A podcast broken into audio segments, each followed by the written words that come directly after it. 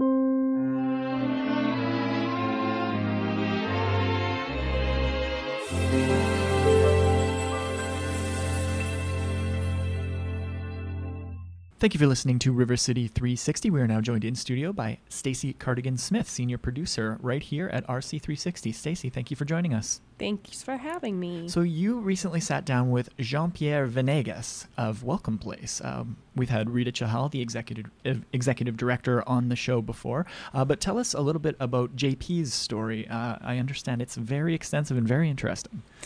Sure. Um, JP, he's currently the property manager at Manitoba Interfaith Immigration Council, which of course we know is Welcome Place.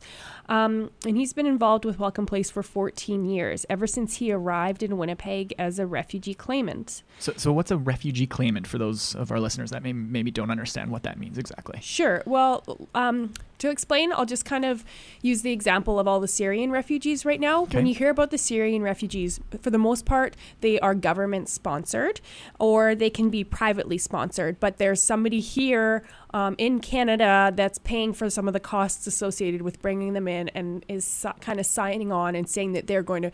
Um, help them Like a sponsor, yeah basically, sponsor yeah. them and help them get acclimatized to what is life in canada well a refugee claimant is somebody who kind of shows up at canada's door and says look i have nowhere else Just to go just claiming sanctuary or Yeah. whatever the word is? can, Yeah. can be yeah Okay, cool. exactly Interesting. So tell us a little bit about JP, a, a refugee claimant here in Winnipeg now. Sure. He was born in Chile and uh, he grew up through the military dictatorship. Um, he graduated from law school and uh, began working for the Chilean National Airline, where he dealt with union complaints and human rights violations. Um, and that kind of made him a target for the Chilean government. So he was going, uh, he was dealing with um, unions that would be against the government, or how how does it? So he was representing um, uh, employees of the of the airline Okay. who would file complaints against the airline, and there because it Ah, was okay. the national airline, it was uh, a rep- represented by the government. So I can't imagine that being a very easy job to do, especially against a dictatorship.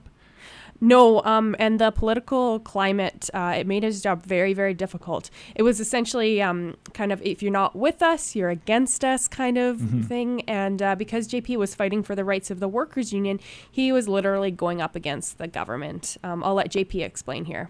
uh, as part of the the union, we have a lot of uh, complaints, grievances of people being fired uh, unfairly because of their the political position, right? So most of these people were were threat and uh, and pushed, and they forced them to work under very bad conditions just because they were uh, part of uh, or they think different that the the the government at that time right? So that's what happened. They they complained to the union. The union take over of those uh, uh, grievance. And uh, we realized that basically there was no funded ground except that the people were were being uh, uh, abused just because they think differently So, because of the pressure from the government and fearing for his own safety, JP ended up switching jobs and he moved from the Chilean National Airline to Delta Airlines, um, where he was uh, stationed in Atlanta, Georgia, in the United States. So at this time, he's living in Atlanta, working for Delta. But is he going back to Chile at all? He has his family still there, so he's visiting from time to time. But when he did, he continued to feel the pressure of the oppressive government, um, and partly because his father was still involved with the National Transportation Union. It was not safe. Uh, my father was a, uh, a member of uh, the National uh, Union for Transportation, was one of the leaders of that union. So basically, at that time, if you're not with the government, you were immediately tagged as a communist, right? So it's either far right or far left kind of thing. So um, I find out that I was. Uh, I had a like a profile as a communist when I never was a communist, right? So when I tried to when I tried to uh, fix that situation is when I realized that it was not safe anymore for me. So I decided to leave. So in 2001, after 9 11, Delta put flights to and from Chile on hold, so things were very uncertain for JP. Um, most of the routes were temporary, temporarily closed, and um, so he was JP was pretty much uh, stranded in the states, um, and he began to realize, or he realized it wasn't safe for him to go back to Chile. Yeah, like all flights were canceled, basically. So what what are his options at this point? Then did he try to stay in the U.S. or become a, a refugee there? Or? Well, he, um, he'd applied uh, to both Canada and Australia to be a refugee claimant, and a couple of months later, right around Christmas of 2001, he got a telegram that changed his life. I get a at that time I got a telegram. There was no no internet that we have today, but I had a telegram, and it was between Christmas and New Year and December, and they said, okay, you have to be in a, in Emerson, Manitoba, on January second. And they said, where in the name of God is Emerson, Manitoba? so JP got a map and he drove north for three days. At that time, he was living in South, South Florida. So he drove up to Emerson, Manitoba in the middle of January in a car with no heat. oh, I don't wish that on anyone. Uh, before we get into that and ask you about his trip and what he's up to now, uh, we're going to take a quick musical break. Um, so when we come back, we'll hear more about JP Venegas, what he decided to do, how he made it to Canada, and the three day trip to Winnipeg in the middle of winter in a car with no heat. Uh, but first, here is Petula Clark with her song Call Me right here on River City 360. If you're feeling sad and lonely, there's a service I can render. Tell the one who loves you only, I can be so warm and tender. Call me. Don't be afraid, you can call me. Maybe it's late, but just call me. Tell me and I'll be around. When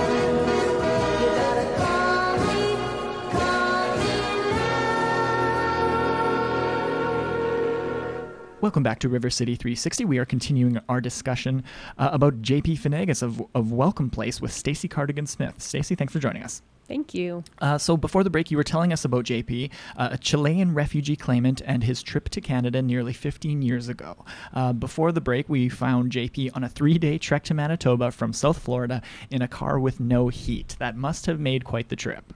It was quite the trip, and I'll let JP uh, explain that. My vehicle was a Florida vehicle, so it was a very good air conditioning, but the heat was not good at all, right?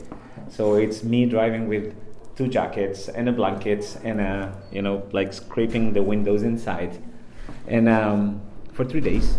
So when he finally arrived at the U.S. Canada border, he spent about six hours being interviewed by Border Services um, during the screening process, and eventually he was granted access to Canada as a refugee claimant.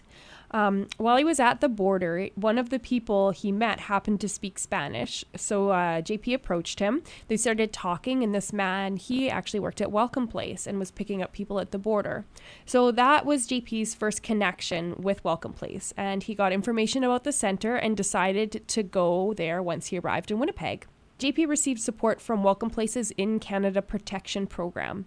So, this program helps refugee claimants find shelter, food, and appropriate clothing, um, facilitates access to health and translation services, as well as aids the refugees um, as they file their board claim, which is what they file in order to gain um, residency here in Canada. And that's not necessarily government sponsored. That's from Welcome Place's own. Yeah, that would uh, refugee claimants definitely wouldn't be government Okay, sponsored. gotcha. It would only be yeah, yeah, they wouldn't be privately or government sponsored. Those would be the people that show up with no other way. They just kind of show up Right. at Canada's door. Crazy. Um, due to changes in its funding structure, Welcome Place doesn't receive any funding to run programs um, for refugee claimants. Um, but despite this, Welcome Place offers programming at a deficit just because they believe it's very important Hmm. Yeah. that everyone in Canada should have support. Um, really, if without this type of programming, these refugee what- claimants wouldn't have anything. What are they going to do? Yeah. Um, so, but I should also note that the Winnipeg Foundation recently approved a grant to support this program, Great. so they're no longer having to run it at that deficit. Cool. Um, and interestingly, there are generally between 50 and 60 refugee claimants each year Just at Welcome Place? at alone? Welcome Place, Okay. yeah.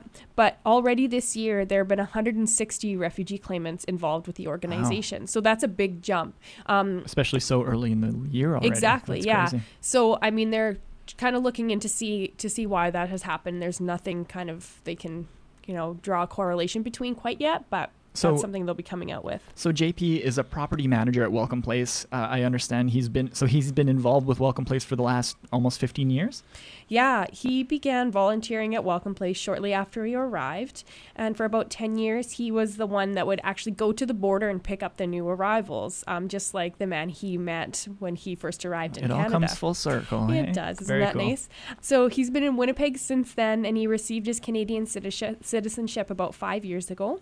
He and his wife have a 10 year old son born here in Canada, and he continues to work at Welcome Place, um, helping others coming to Canada uh, make a better life for themselves and for their families. along the process, you get to know the city and and you get to know the people and you get to know the services that you are having around here, and and I love it. And I'm a I'm a true Winnipegger now. That is fantastic. He is a true Winnipegger now. Uh, so where can people find out more about JP's story and more about Welcome Place? Well, you can uh, look for my article in the Winnipeg Foundation's upcoming Winnipeg Working Together magazine. Um, it should be online in early May, um, or you can always learn more about Welcome Place, um, also known as the Manitoba Interfaith Immigration Center, at www.miic.ca. Thank you very much, Stacey Cardigan Smith, for talking to us today and telling us all about JP's story. Thanks, Nolan. Thanks, Nolan. Coming up after the break, we'll hear from artist Kal Barteski, and she'll tell us all about the Polar Bear Fund and how her passions led her to give back through that fund. But first, here's Jack the Bear by the Duke Ellington Orchestra right here on River City 360.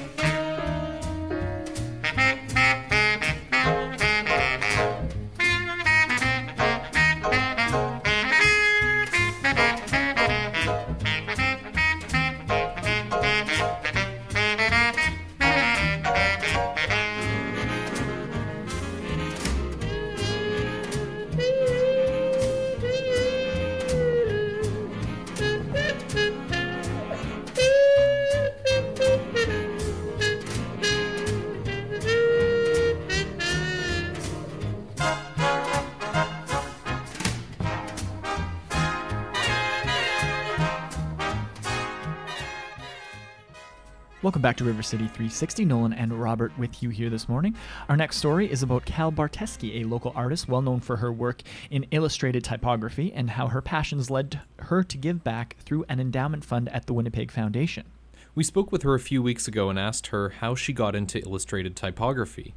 And Nolan, it was kind of accidental. Um, in fact, it all started when she was waiting for a friend at a local restaurant and wanted to write some notes, and I happened to have a paintbrush and some black paint in my bag. but no pen. So I decided to write my notes out with a paintbrush. And I thought it looked kind of cool. So I scanned it when I got home and added it to my blog and completely 100% forgot about it. One year later, she gets a phone call from a friend in Vancouver who tells her Oh, excited you're selling your work in Vancouver. I said, Oh, I'm not selling my work in Vancouver. So Kal's friend sends her a photo of the piece she bought. And it's her it's it's a it's an example of her art. It's the exact same paintbrush script. that I had uploaded to my blog. Someone had been printing it and selling it. It turned out that it had been posted and reposted almost 4 million times on MySpace and Tumblr. It was being sold on apparel, it was on the covers of magazines, and it was pretty much on any kind of merchandise you might have ever imagined. And I had no idea. That's hard to imagine, especially in a time where everyone is so connected. That's something you've worked on going totally viral and only finding out about it an entire year later. And yet, that's what happened. So eventually, she worked things out with the store that was selling her work in Vancouver, and she decided to pursue illustrated typography more and more, which she's been doing for seven years now. Very cool. I've actually seen her art on Instagram and stuff, and it's uh, it's really cool, really distinct art style. Art wound up leading Kal to another of her interests, which is polar bears. I was taking advertising art, and one of our classes was to go to the zoo and draw animals. So I found myself in front of the polar bear, and I had never seen a polar bear before. And I just really was taken with her. Every so often, she went back to visit and sketch, and at one point, she painted a large painting of Debbie the polar bear. Then, a few weeks later, she gets a phone call from producers working with Animal Planet, the TV channel. And they said, We are looking to take uh, an artist who is obsessed with polar bears to Churchill, Manitoba. And I didn't consider myself obsessed with polar bears. I, I loved them. They're they're really wonderful. I don't think that's a surprise. I think everyone loves them. If they don't, they should. But so I said, sure, I'd like to go to Churchill. I don't think seeing polar bears in real life will change my world. And so I went, and lo and behold, it completely changed my world. Kal has been to Churchill seven times and will be going back again this summer. After her first trip, she said she went from just being interested in polar bears to being, quote, completely obsessed. When you stand on the beach behind the complex in Churchill, you are actually standing on the shore of the Arctic Ocean. It has these huge surfable waves and whales, and at the time that I was there, there were belugas in the river, there were orcas swimming through the bay, there were polar bears walking on the beach. It just blew my mind. Like this is this is cool. We live in such a cool place, and I don't think people know that. And even if they know it, right, I feel like until you go there, you just do not feel the magnitude of how cool that is. That's quite an incredible picture to imagine. It is. So these two interests of Kal's continued to intertwine when she decided to establish the Polar Bear Fund at the Winnipeg Foundation. What I want the Polar Bear Fund to do is to be able to support projects that are innovative and creative. In other words, non invasive polar bear research. And the other side of the fund was really to bring attention to the fact that Manitoba has one of the largest denning areas for polar bears in the entire world, which means we are kind of an epicenter for mother bears.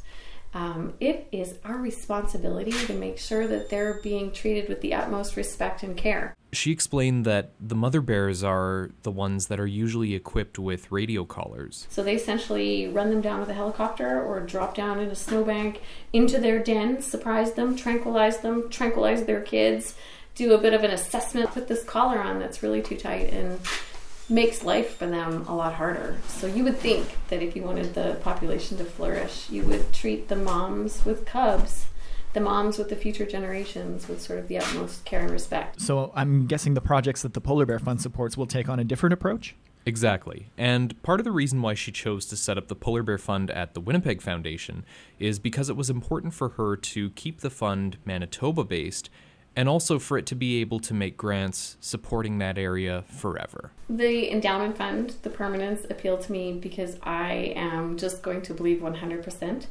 that polar bears will be around for a long time and we will need that fund to continue this is where polar bears live. This is where we can make a huge difference. This is sort of where we have to care about them.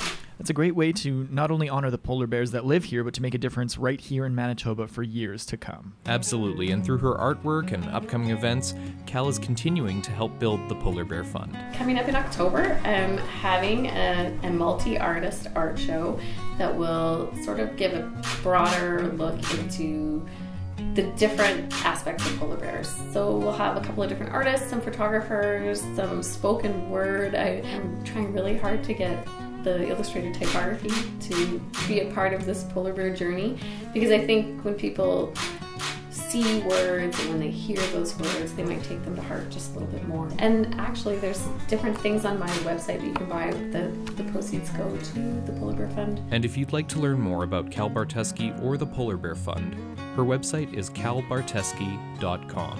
That's K A L B A R T E S K I dot com.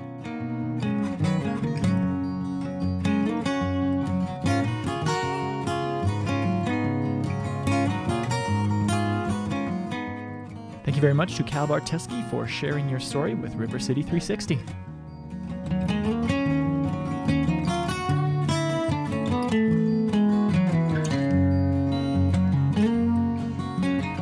Coming up after the break, we'll hear some feedback on a recent piece we did on artists in healthcare. We got a great message on our listener line, and we would love to share it with you. But first, here's Stan Kenton and his orchestra with Artistry in Rhythm on River City 360.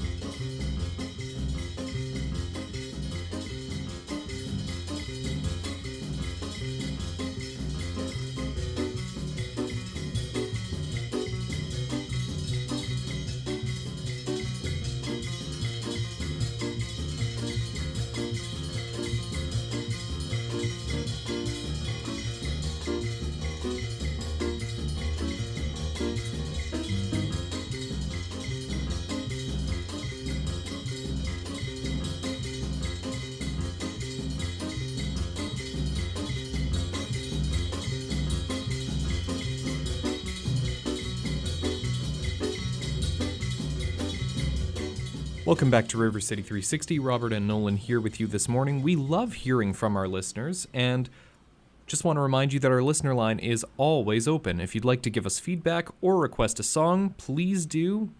Our number is 204 944 9474, extension 360. In an interview on a previous show, we spoke with Shirley Grierson of Artists in Healthcare, a program where professional and amateur artists play music for patients dealing with potentially difficult times, you know, during their hospital stays. And we actually had a wonderful call on our listener line that we, we, we just had to share with you. Colleen had this to say. I have in the past been a patient at Cancer Care Manitoba, and I remember sitting in a clinic on Tuesday afternoon just waiting to see the doctor.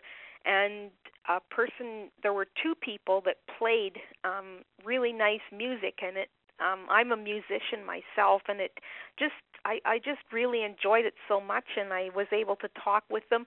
One played the harp and the other played the flute. So um I think I've only heard it once maybe but that it was a great um a great uh, peaceful thing for me to witness while I was uh, waiting for my uh, appointment. Thanks. Thank you so much, Colleen, for the call. We really appreciate it. Uh, if you or anyone you know has had an experience with artists in healthcare, or you want to talk uh, about the Polar Bear Fund, or about Welcome Place, or any of the stories we've covered in today's show, or any previous episodes of River City 360, please don't hesitate to give us a call. We would love to hear from you. Again, our listener line is open 24 7, so you can call 204 944 9474, extension 360. Leave us a message, request a song, tell us a story, anything you want say. Again, that's 204 944 9474, extension 360.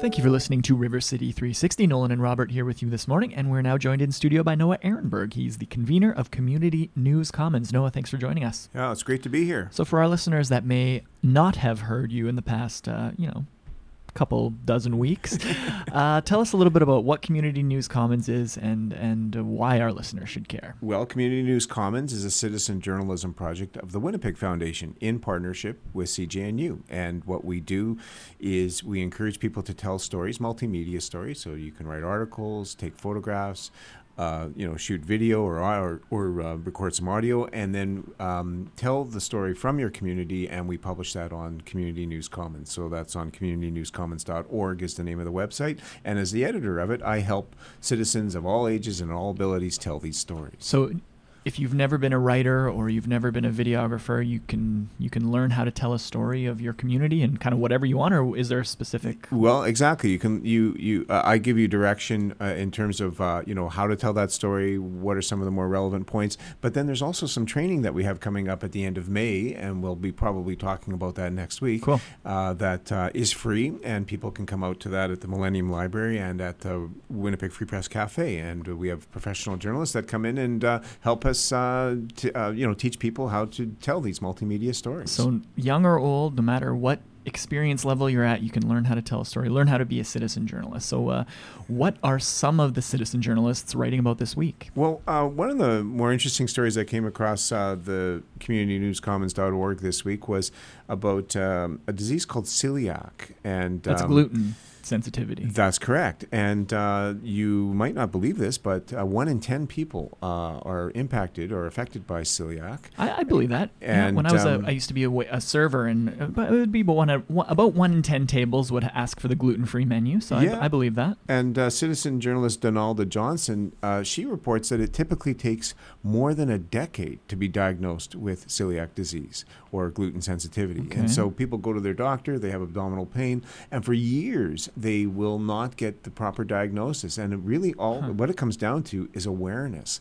And if doctors and the regular population is aware of, of this disease and how common it is and how common a gluten uh, sensitivity is, it would be that much better, Right. that much faster. And then, of course, uh, you would think that you know in restaurants and in supermarkets you would get more gluten-free options. So what they've done is they've declared May, the month coming up, as Celiac Awareness Month. So it's an interesting story by Donalda Johnson that I think our listeners would be interested in reading.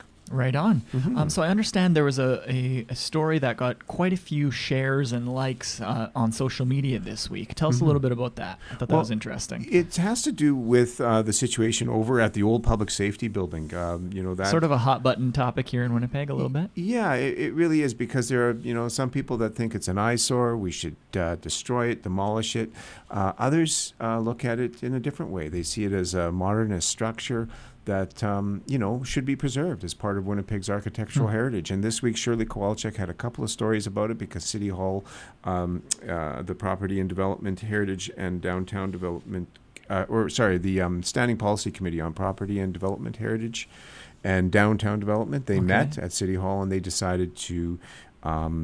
Uh, you know, to put it, slate it for demolition, and so Wow. City Hall will vote on this uh, sometime in the near future. But Shirley has a very interesting. She's got two stories that uh, take a look at this building and at um, you know basically whether we should tear it down or what the value of it is Mhm. and what the debate is all about. Right. Yeah, that's an Mhm. interesting discussion because both sides have relatively decent points to be made, but uh, Oh yeah, and and and uh, I must say that in the weeks uh, or actually the, uh, in the days ahead on CNC, Shirley's going to do a cost analysis Oh, okay. of uh, you know how much will it cost to actually demolish this building. pro and con. Exactly. And uh, is it actually sustainable? Right. Because the city is obligated to do things that are sustainable economically and environmentally. And if you do the cost analysis, it uh, may not necessarily be that sustainable to actually demolish a building like that. Right. Oh, interesting. I mean, you look at the Union Bank Tower that is now Red River College, Right. uh, you know, uh, residences, yeah, right? That was one of the photos of the day on CNC. Exactly. Yeah, and we should remind our listeners that photos of the day they change every day, and um, Mm-hmm. you can certainly submit a photo of the day to uh, communitynewscommons.org. If you're a photographer, either by trade or by uh, by hobby, yeah. s- submit your photos. And well, Noah, every week we invite you in here and, and we ask you to bring some sort of a local song for us because we play a lot of oldies here on CJNU, but we like to also infuse our listeners with a little bit of local flair and a little bit of Winnipeg talent. So what have you brought for us this week? Okay, so this is not the oldies, and this is That's okay. this- That's okay. This isn't from the playlist from the the- from the usual Yeah. CJNU. So I'm, um, that's the provide uh, the um, the uh, uh, sorry. So this is not um, from the CJNU playlist. From the vault? it's not from the vault. It is. It's a um, melody-driven uh, pop punkish trio. Cool. Okay. So uh, they're called Mully Grub, and um, they have a new debut, or they have a debut album coming out called Soft Grudge. Uh, this month, and uh, they will be at the Goodwill on um, Portage Avenue there, April the 23rd, to celebrate the release of this uh, new album. And then right after that, Mully Grub will hit the road for a Western Canadian tour in May. Cool. So this week, I would like to feature uh, a song by Mully Grub called Anyways However from their debut album Soft Grudge here on 93.7 FM CJNU River City 360.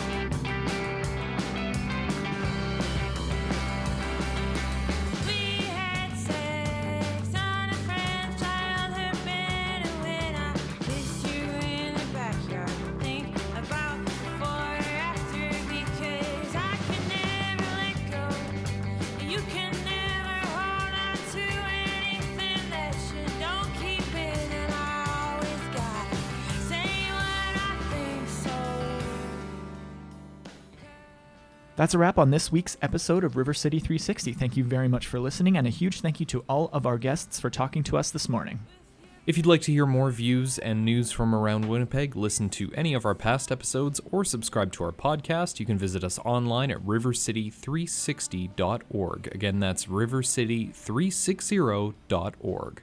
River City 360 Views and News from Around Winnipeg is a project of the Winnipeg Foundation in partnership with Community News Commons and CJNU 93.7 FM. And again, we would love to hear your feedback about anything we've covered on this week's show. Or if you'd like to suggest a topic for a future show, give us a call. Our number, 24 hours, our listener line, 204 944 9474, extension 360. Leave us a message. Again, that's 204 944 9474, extension 360. We're also on Twitter and Facebook at River City 360 on Twitter and search River City 360 on Facebook. I'm Nolan Bicknell signing off for River City 360. And I'm Robert Zirk. Thank you again so much for listening, and we'll see you next week. Have a great Sunday.